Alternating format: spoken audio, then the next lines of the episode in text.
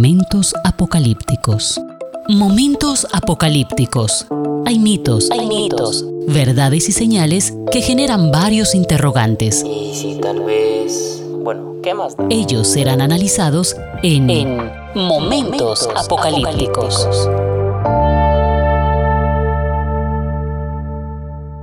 Hola, ¿qué tal? Un cordial saludo a todos ustedes los que siguen este podcast Momentos Apocalípticos. Soy Javier Montoya y estaré acompañándoles en este momento, en este estudio sencillo, donde quiero que veamos esta literatura fantásticamente espiritual y qué aplicabilidad tiene para todos nosotros. Y quiero que estudiemos, analicemos y miremos en nuestra vida a qué corresponde este tema que viene tratándose desde el capítulo 1, 2 y 3 y va a culminar en el capítulo 22 de Apocalipsis, tema que desde el inicio aparece y está precisamente plasmado en un pequeño himno que está en el capítulo 1, en el versículo 7. Una melodía o una canción que dice, He aquí, vengo pronto. Precisamente vamos a hablar de las venidas de nuestro Señor Jesucristo. Las venidas o las llegadas de Jesucristo, ¿a qué corresponden realmente? Si es algo literal o es algo simbólico. Trataremos de mirar eso en este capítulo y en los siguientes. Empecemos diciendo que Apocalipsis eh, nos está narrando algo que está dado por Dios a Jesús y Jesús se lo pasa precisamente a sus seres celestiales y estos a Juan o directamente Jesús a Juan. Y le entrega una revelación. Apocalipsis es revelación, pero le entrega este Apocalipsis o esta revelación contada con imágenes o con símbolos, porque comunicarla en un lenguaje normal era imposible por las características de esta literatura apocalíptica, como lo hemos visto en capítulos anteriores. Un ejemplo de lo que es Apocalipsis es cuando tenemos que correr las persianas o las cortinas de la ventana o de un ventanal para ver lo que está al otro lado. Así es Apocalipsis, descorrer el velo para entender lo que el Señor Dios nos quiere contar con imágenes y con símbolos. Por eso Jesús debe abrir nuestro sentido común para que podamos entender Apocalipsis. Empecemos, eh, digámoslo así, apropiándonos de este mensaje, porque es para todos y cada uno de nosotros debe de responder precisamente a este mensaje y la iglesia de Cristo debe de entender qué es lo que quiere decir Apocalipsis, para qué está dado Apocalipsis, qué aplicación tiene en su vida y en este tema tan especial, las venidas o las llegadas de nuestro Señor Jesucristo. Por eso, eh, somos bienaventurados cuando leemos y escuchamos estas palabras, como dice la Escritura en el capítulo 1, versículo 3. Así que leer este libro nos puede producir felicidad, nos puede producir alegría. En algunos va a producir un temor. ¿Por qué? Pues porque no logra entender bien el texto, pero ningún texto de la Biblia puede producir dolor o angustia. Este texto de Apocalipsis nos da esperanza en medio de las dificultades. El primer símbolo que observamos para ir entrando en ese tema crucial, como les he dicho, las venidas o las llegadas de nuestro Señor Jesucristo, Enfoquémonos en esta parte del símbolo principal que aparece en el capítulo 1 y es el trono. El trono es señal de gobierno, gobierno supremo, y allí en ese trono o en esa silla real se encuentra aquel que es el pasado, presente y futuro, primer personaje. Luego se encuentra Jesucristo, el testigo fiel, el primogénito de los muertos y el soberano de los reyes de la tierra, segundo personaje. Y el tercer personaje, los siete espíritus que recibirán los que creemos en Jesús. Así que ahí está en ese trono los tres y los tres gobiernan. La redención de Jesús por los seres humanos inspiró un canto que expresó el retorno de Jesús y el remordimiento de la humanidad. Si hay algo muy claro y muy tangible en el libro de Apocalipsis, son los himnos o los cantos o las melodías que allí se dan. Y precisamente quiero enfocarme en los himnos donde aquí en este particularmente habla de la venida o de la llegada de nuestro Señor Jesucristo. La vida nuestra en el mundo social y no solo en este tiempo, sino a lo largo de toda la historia del ser humano, ha girado en torno a muchas situaciones. Pero hay una cosa muy específica y es que el hombre puede expresar con los cantos sus sentimientos, sus frustraciones, sus desengaños, sus alegrías, sus esperanzas, sus victorias. Y todo esto reflejado en cada cultura con un ritmo, con unas letras, con unos símbolos, con unas danzas. Aquí en este caso tan específico, también Dios expresa con canto un tema muy importante para todos nosotros y para Él. Yo lo voy a llamar himnos, cantos, melodías, refiriéndome un poquito como a la actualidad. Si decimos himnos, pues nos va a reflejar un poco más antigüedad, casi que vejez, y casi esto no se usa en las iglesias cristianas evangélicas pentecostales, sobre todo.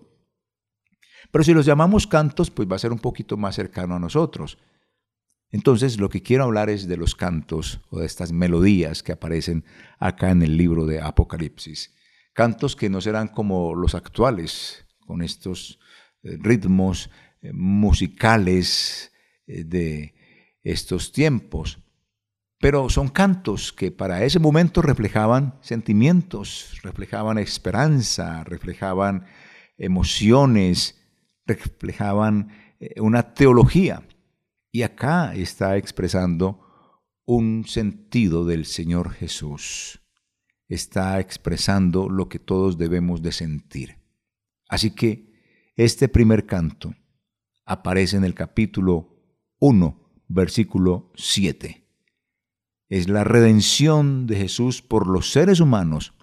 Y esa redención de Jesús, que está dada desde el capítulo 1, versículo 1 hasta el 6, esa redención inspiró un canto, un canto celestial. Este canto no se lo inventó Juan, este canto fue revelado por Dios que es lo más bonito de todo esto del libro de Apocalipsis. Juan no tiene sus opiniones personales, si dijéramos así.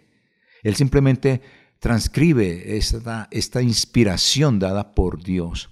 Y este canto del capítulo 1, versículo 7 de Apocalipsis es una inspiración del cielo. Lamentablemente en nuestras congregaciones no se cantan cantos que sean inspirados por el Señor, bíblicos, sino aquella inspiración que es bonita y todo eso, ¿quién va a descartar esto realmente en los inspiradores de cantos, de melodías, que no son bonitos, pero, pero son cosas y dones que Dios da a la gente y con los cuales somos bendecidos. Pero a veces no se usan mucho los textos bíblicos para los cantos como este que vamos a ver. Pero ojalá podamos algún día retornar también a las canciones bíblicas, a los himnos o cantos y melodías que allí están reflejando una teología impresionante en sencillas palabras. Momentos apocalípticos. Encontramos entonces que esa redención de Jesús eh, produce, inspira, hace nacer una melodía. Una melodía que expresó precisamente el retorno de Jesús y el remordimiento de la humanidad.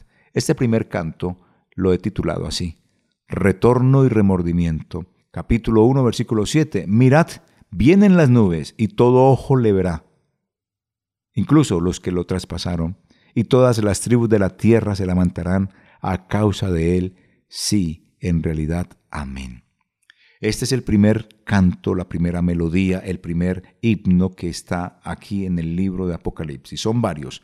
Y habla precisamente de un tema importante, la venida. Mirad, Tened cuidado, ojo, vienen las nubes. Es el primer tema, o uno de los tantos temas que se trata, pero aquí está en un himno esta idea, Él viene. Y en este canto del retorno y remordimiento, como les dije que he llamado el retorno y remordimiento, se trae a colación la visión del Hijo del Hombre en la visión de Daniel y el sufrimiento de Dios al ser traspasado por su pueblo, como lo expresó Zacarías. Son dos temas teológicos que están allí incrustados en esta canción. El desgarramiento de las manos y pies de Jesús, como lo profetizó David.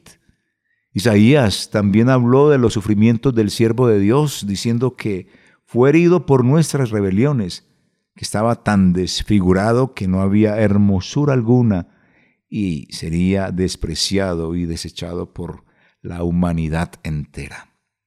Este tema musical precisamente está arraigados estos temas en estos hombres de Dios, en Daniel, cuando ve la visión del Hijo del Hombre, en Zacarías, cuando ve allí el sufrimiento de Dios al ser traspasado por su pueblo y el desgarramiento de sus manos y de sus pies, como lo expresa también eh, David y Isaías. Isaías también está allí hablando de los sufrimientos del siervo de Dios y, y cómo él fue herido por nuestras rebeliones.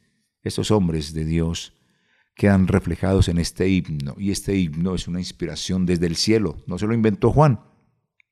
Ahora, en el Nuevo Testamento, Mateo también habló del retorno de Jesús, donde las doce tribus lo verán y lo lamentarán, es decir, les remorderá la conciencia.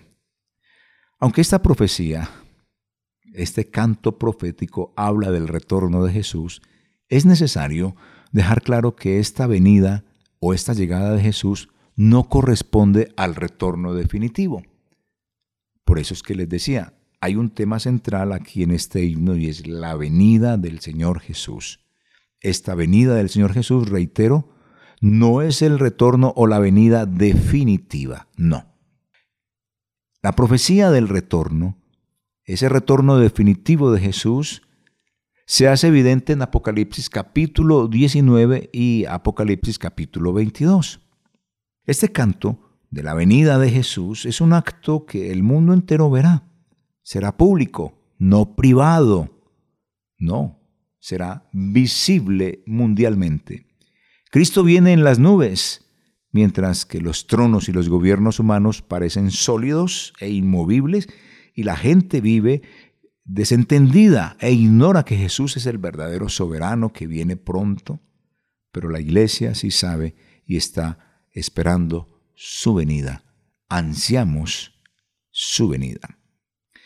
Después de ver el trono y a sus ocupantes, allí a Dios, nombrado como el que es, el que era y el que ha de venir, a Jesús, descrito como el testigo, el primogénito y el soberano, y al Espíritu Santo, mencionado como los siete espíritus, ahora, después de haber disfrutado, porque así es que debe de leerse Apocalipsis con los cinco sentidos, uno ve en los ojos de la imaginación o con los ojos de la imaginación, ve estas figuras descritas en este trono, allí, desde allí están gobernando, y ahora se ponen en alerta nuestros oídos. ¿Por qué? Porque allí entonces lo que va a aparecer es precisamente el canto, el himno, ese canto triunfal que nos habla de la venida del Señor Jesús. Así que involucrémonos en todo esto, estimados amigos, porque este canto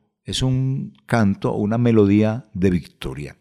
Y es el canto, como ya les dije, que he llamado redención y remordimiento.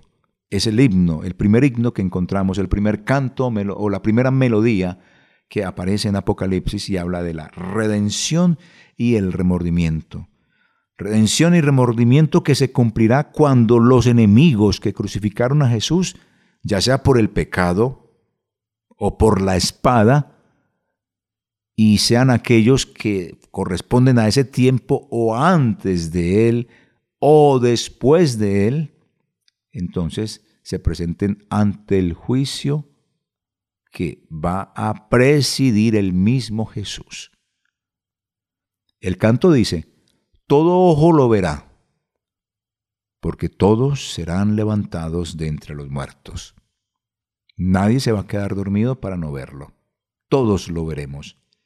Y probablemente la mayoría serán los que rechazaron la gracia de Jesús por su incredulidad y se opusieron a su iglesia. Muy probablemente el remordimiento será de la gran mayoría. La cantidad de ellos no es poca, porque ancha es la puerta y espacioso el camino que lleva a la perdición y muchos son los que entran por ella. Sin embargo, aunque esto lo diga uno de los evangelistas o se diga en los evangelios, hay que mirar que también en Apocalipsis se ve una gran multitud que nadie podía contar de entre los salvos. Así que se nos presentan estos dos extremos. Apocalipsis nos habla de una gran multitud de salvos, los evangelios nos habla de más bien pocos. Y en ese término de números, en ese término de decir qué cantidad son los salvos, no podemos absolutamente poner números. Por muy matemáticos que lleguen a ser los hombres, no hay número en esto. Pero ahí están los extremos. Uno dice Apocalipsis, una multitud incontable, y los evangelios dicen, pocos son los que se salvan. Pero lo que tenemos acá es que la gran mayoría, la gran mayoría llorarán, tendrán remordimiento de la venida del Señor Jesús. Y uno puede imaginar las escenas de allí será el lloro y el crujir de dientes. ¿Por qué? Porque será demasiado tarde para arrepentirse y tendrán toda una eternidad para vivir con remordimiento. Sin embargo, para el creyente fiel, la promesa de Jesús de que Él vendrá, pues para todos nosotros, esto es una escena de alegría que esperamos y ansiamos. Jesús dijo, pero os volveré a ver y se gozará vuestro corazón y entonces, dice también la escritura en Apocalipsis, enjugará toda lágrima de sus ojos, es decir, de nosotros. Entonces nosotros no lamentaremos, no tendremos remordimiento, porque somos de la redención. Este es el canto de la redención y remordimiento. Y creo que nosotros pertenecemos, los cristianos evangélicos y todo aquel que ame al Señor y obedezca su palabra, pues pertenecemos a este lado del canto de la redención. Solo por el hecho de saber que Jesús viene, ya tenemos esperanza y alegría y vivimos como si hoy fuera el día en que veremos a Jesús venir en las nubes. Todo ojo le verá y habrá quienes les remorderá la conciencia, pero ya no podrán hacer absolutamente nada. ¿En cuál bando estás? ¿En cuál grupo estás? ¿En el WhatsApp de los que esperan al Señor y obedecen al Señor? ¿O en el WhatsApp de aquellos que no les interesa nada de la venida del Señor Jesús? Entonces, en el WhatsApp de aquellos que estamos en la redención o en el WhatsApp de aquellos del remordimiento. Así que los que hayamos creído sin haber visto, veremos, oiremos y celebraremos eternamente este cántico victorioso, mientras los incrédulos, participantes de la crucifixión y el pecado de la práctica de sus vidas, pues reconocerán su situación pecaminosa y llorarán amargamente. Pero ¿a qué se refiere que Cristo viene? Esa es la pregunta básica que queremos, que queremos pues tener claridad en este momento. ¿Se trata esto de que Cristo viene, se trata de su segundo regreso? No. Cristo viene no se refiere a su segundo retorno, porque ese segundo regreso o retorno o venida no tiene repetición, ni tiene parte A ni parte B. Es decir, cuando Jesús regrese, en el sentido literal, pues regresará definitivamente de una vez y para siempre. No tiene parte B donde nadie lo ve, ni tiene parte A donde eh, algunos lo verán. No, no tiene parte A ni parte B. Y reitero, la parte A para algunos es donde su retorno nadie lo verá y la parte B es donde su retorno eh, lo verá todo el mundo. Entonces, eso no es así desde este himno o desde este cántico, pues eso no es lo que expresa.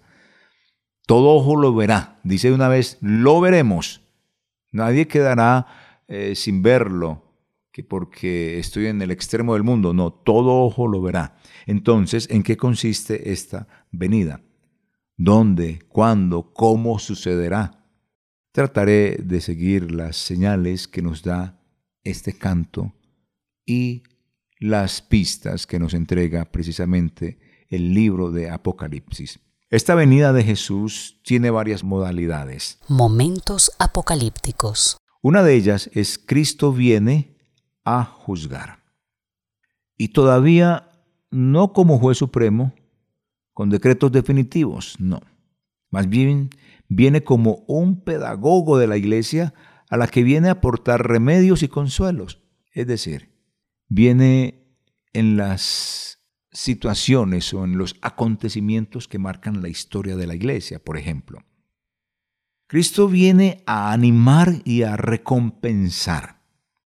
Si observamos en las cartas vamos a ver eso, cartas de apóstol Juan a las iglesias, capítulo 2 y capítulo 3 de Apocalipsis nos habla mucho de eso, Cristo viene. Entonces, desde este mismo capítulo 1, versículo 7, Cristo viene y todo ojo le verá. Pero esta venida de Jesús no es definitiva, porque cuando es definitiva ya no se va a dar otro retorno. En cambio, esta venida que habla aquí en el capítulo 1, versículo 7, este himno, esta melodía, esta canción, su venida es básicamente para animar, recompensar, eh, llamar la atención porque le hemos cerrado su puerta. Y quiero traerle entonces los siguientes ejemplos. A la iglesia de Éfeso, que significa permitido, la gente tenía la libertad de seguir a Jesús. Y a esa iglesia, Dios o Jesús le dice, el diablo los ha persuadido sutilmente a dejar el amor por Jesús. Y Jesús la amenazó con venir y quitarle la luz, por la sencilla razón de que no fluían en el amor de Dios. Todo lo hacían mecánicamente. Y uno no puede vivir el cristianismo mecánicamente, tiene que existir el sentimiento. Uno no es una máquina que se pone a funcionar con la electricidad o digitalmente. No. Somos seres humanos, somos el cuerpo de Cristo, somos vivientes y hay emociones, hay sentimientos. Y a veces hacemos las cosas mecánicamente, sin sentimientos, sin ponerle a esto del amor. Y esa es la queja de Jesús. Y le dice a esa iglesia que si no se arrepiente y vuelve a ese primer amor, va a venir y a quitarle la luz. ¿Y qué es ese venir a esta iglesia de Éfeso? Esa señal, esa imagen o esa metáfora que usa para decirle que vendrá, es que le va a quitar la lámpara a ese pueblo. Es decir, será una iglesia sin Jesús, una iglesia sin luz, una iglesia sin candelabro. ¿Por qué? Porque Él se va a retirar. Será como una bodega o una casa llena de gente o llena de elementos manipulados por los seres humanos pero no con amor, sino carentes precisamente de sentimiento. Entonces, ¿qué es lo que quiere decir eso ahí? Que Jesús va a salir, porque allí no se predica bien a Jesús. Se ha enfatizado en las obras y muchas obras y muy buenas, pero no hay sentimiento, no hay misericordia, no hay humanidad no hay amor hacia el prójimo, se hace mecánicamente. Entonces, esa venida de Jesús a esa iglesia implica eso, voy a quitar el candelero, es decir, tú no me estás predicando, yo me voy de allí. Y una iglesia que no tenga Jesús se constituye en una bodega amplia, con mucha gente, pero no más. Gente con bulla, gente con obras, pero sin sentimientos, sin misericordia, sin amor. A eso se refiere cuando dice, vendré y quitaré tu luz. Esa es una venida de advertencia, es una venida de animar, es una venida de recompensar. Miremos otro ejemplo, y es a la iglesia de Esmirna. Esmirna significa mirra, y fue un símbolo del camino de la cruz que tuvo que recorrer Jesús y que tienen que recorrer los cristianos. Eso lo tenemos que recorrer todos nosotros. Y recordemos, mm, Pérgamo significa un lugar alto, mirra, eh, o Esmirna significa mirra, y Pérgamo significa un lugar alto y era el centro del paganismo. En esta iglesia estaba Antipas, en la iglesia de Pérgamo, que significa como un padre, y a este lo persiguieron hasta matarlo. Y Jesús le da un ultimátum a esta iglesia de arrepentimiento, porque ellos están causando problemas. Y acá no va a quitar su luz como en la iglesia de Éfeso, pero el enemigo intenta contaminar a la iglesia con la idolatría, la fornicación y el control humano, y a estas tres cosas eh, se les llama precisamente eh, doctrina. Eh, todo esto hace parte de la doctrina y ellos estaban siendo afectados precisamente con esto que estaba sucediendo. Y a estas iglesias les dice que, pues, va a venir. ¿Y, cómo están? ¿Cierto? Y eso es que va a venir a hacer un juicio, no que va a venir literalmente. El himno que dice, he aquí que viene con las nubes, y todo ojo le verá, y los que le traspasaron, y todos los linajes de la tierra harán lamentación por él. Sí, amén. Este es un canto que no cantamos, pero vivimos, porque Cristo viene a través de la predicación. Y en estas iglesias, Esmirna y Pérgamo, precisamente es lo que tenemos que vivir. Y cada uno de nosotros podemos vernos reflejados en la vida de estas iglesias, de Éfeso, de Esmirna, de Pérgamo, a las que les dijo que iba a venir. En ese momento vino literalmente, en ese tiempo, en el primer siglo, en el segundo, en el tercero, en el cuarto, llevamos 21 siglos. ¿Ha venido literalmente Jesús? No. ¿Y cómo ha venido entonces a esa iglesia de Éfeso, de Esmirna, de Pérgamo? ¿Cómo vino? ¿Y cómo viene en la actualidad a nuestra iglesia? Pues viene a través de la predicación, predicación que denuncia, predicación que exhorta, predicación que condena, predicación que retribuye, predicación que alimenta, predicación que estimula, estimula la vida cristiana. Todas estas cosas son las que debemos de mirar, que eso hace parte precisamente de la venida de Jesús. Por eso vivimos este canto victorioso, no solo cuando lo leemos y predicamos, sino cuando lo testimoniamos vividamente. Así es una visita prometida y una visita esperada por Jesús o de parte nuestra esperada eh, por Jesús, que Él venga no es que vaya a venir literalmente, por lo menos este himno, yo lo que quiero dejar claro acá es que este himno no me está hablando exactamente de una venida literal. ¿Por qué? Porque literal quiere decir que viene, pero ya no vuelve más. Es decir, es en definitiva vino y punto. Esta venida del Señor Jesús es que viene a la iglesia a llamarnos la atención. Y lo hace a través de una predicación donde nos confronta con el pecado que estamos cometiendo o nos fortalece para que sigamos en esa buena acción. Nos llama la atención, nos anima, nos consuela, nos exhorta. Así que, como dije, este cántico, como las melodías que nos aprendemos de los grandes artistas o de los artistas preferidos, no es tanto para cantarlo o vivir repitiéndolo, sino para vivirlo. Tenemos que demostrar los cantos, porque suenan bonitos, y quizá podemos decir, sí, el Señor viene, pero ¿cómo vivimos para esa venida? Eso es como cuando estamos esperando la visita de un ser querido a nuestra casa que hace tiempo no viene, entonces uno quiere recibirlo bien y organiza su casa, le prepara un buen alimento, le organiza una buena habitación, se prepara de pronto un tour, algo así con lo cual podamos alegrar su estadía y nos alegra todo esto. Entonces, con Cristo Jesús es vivirlo, vivir constantemente las 24 horas del día, 365 días caminar con Dios, esperando ese retorno de Jesús. Y cuando aparezcan las nubes, pues va a ser nuestra alegría de la redención. Pero cuando aparezcan las nubes para los que le han rechazado, pues va a ser un canto de remordimiento, porque no van a poder ya hacer absolutamente nada. Entonces a esto me refiero.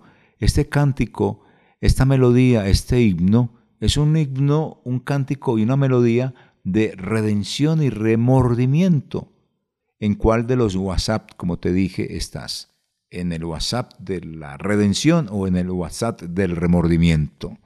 Porque ahí es donde entonces tenemos que pensar cómo es nuestra vida delante del Dios Todopoderoso.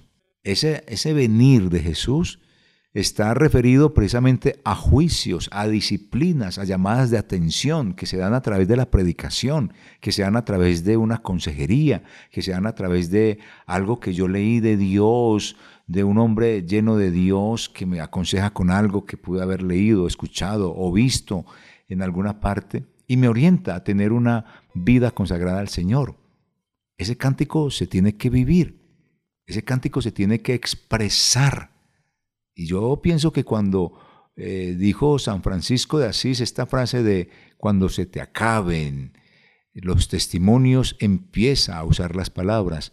Nuestros testimonios de vida transformada por la obra redentora de Jesús nunca van a acabar.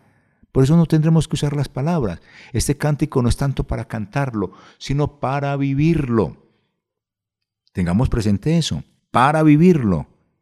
He aquí que viene con las nubes, y todo ojo le verá, y los que le traspasaron, y todos los linajes de la tierra harán lamentación por él. Sí, amén. El primer canto, la primera melodía que está inspirada en los mismos cielos para que la cantemos viviendo, no recitando palabras, sino recitando o repitiendo hechos en nuestra vida de amar al prójimo y amar a Dios sobre todas las cosas. Momentos apocalípticos. Este es un himno, un himno que no cantamos, pero vivimos porque Cristo viene a través, como les dije ahorita, de la predicación, de la predicación que denuncia, de la predicación que exhorta, de la predicación que condena, de la predicación que retribuye, si lo podemos llamar así, que alimenta, que estimula.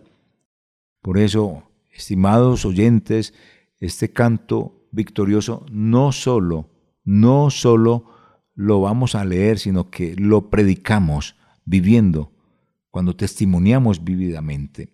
Así es, una visita prometida y esperada de Jesús. Cristo también viene a las naciones cuando aquí está representado en las imágenes de las tribus, de las lenguas, de las naciones y de los pueblos.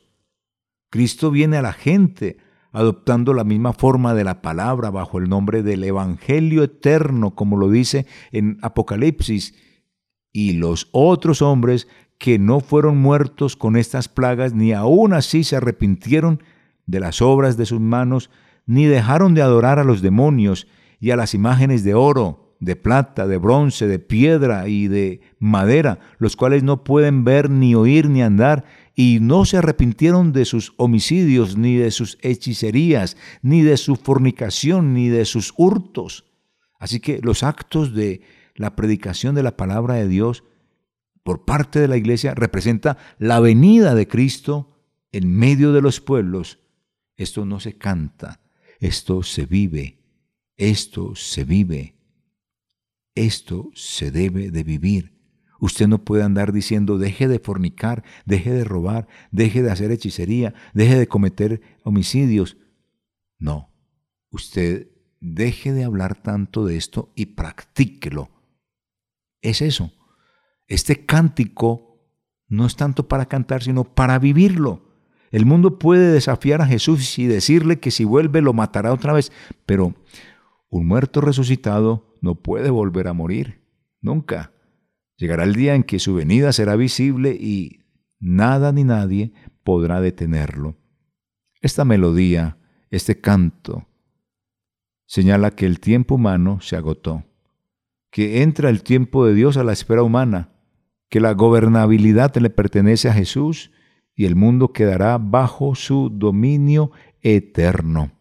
Los que lo traspasaron corresponde precisamente a los que en toda época fueron indiferentes y hostiles a Jesús. Los linajes de la tierra lamentarán. El mundo será conmovido o convicto más bien del mal, de su terrible crimen y buscarán arrepentidos el perdón de Dios. Sin embargo, el cántico no habla de segunda oportunidad. No. Esta melodía confirma que el juicio de Dios solo servirá para confirmar a los impíos su impiedad. En el libro de Apocalipsis encontramos que Juan relata que Cristo viene en las nubes.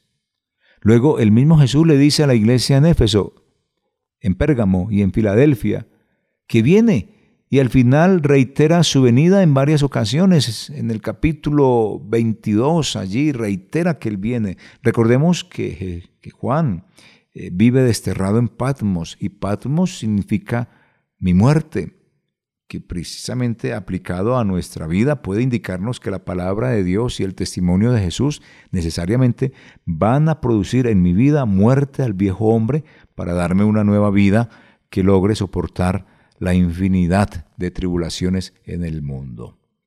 Así que la imagen que marca de una manera sorpresiva y estrambóticamente bella en el capítulo 1 es la de Jesús resucitado que va a inspeccionar y a visitar a las iglesias del capítulo 2 y 3 y al Jesús resucitado con las llaves de la muerte y del Hades en sus manos. Y esta imagen inspira tranquilidad, porque si Él murió y resucitó, todos nosotros también vamos a morir y a resucitar. Todo esto está escrito aquí en el capítulo 1, versículos 12 al 20. Este Cristo trascendente es el que viene a visitarnos en este momento. Porque cuando Él aparezca en las nubes ya no habrá segundo retorno, ya no habrá segunda venida, ya no habrá segunda oportunidad para nada. Pero en este momento estamos con las segundas, las terceras, las cuartas, las quintas, no sé cuántas oportunidades Dios le ha dado a usted y me ha dado a mí precisamente para llamarnos la atención, para disciplinarnos, para corregirnos, como buen padre que corrige a sus hijos. Esto es lo que corresponde a las venidas de nuestro Señor Jesucristo, ese Cristo trascendente que tiene en su mano las llaves de la muerte y del Hades, ha resucitado y está visitando las iglesias. Esas son las venidas del Señor Jesús, visitando las iglesias a través de la predicación, de la consejería, a través de la exhortación, consolación, edificación, de lo que escuchamos de Él, para que reorganicemos nuestra vida y no tengamos que vivir remordidos con la conciencia eternamente, porque no habrá segunda oportunidad cuando Él llegue literalmente. Él está retornando, Él está viniendo en estos momentos a través del consejo, de la predicación, de la lectura bíblica donde usted entiende que el Señor le dice que tiene que recomponer su vida. Es la obra redentora de Él.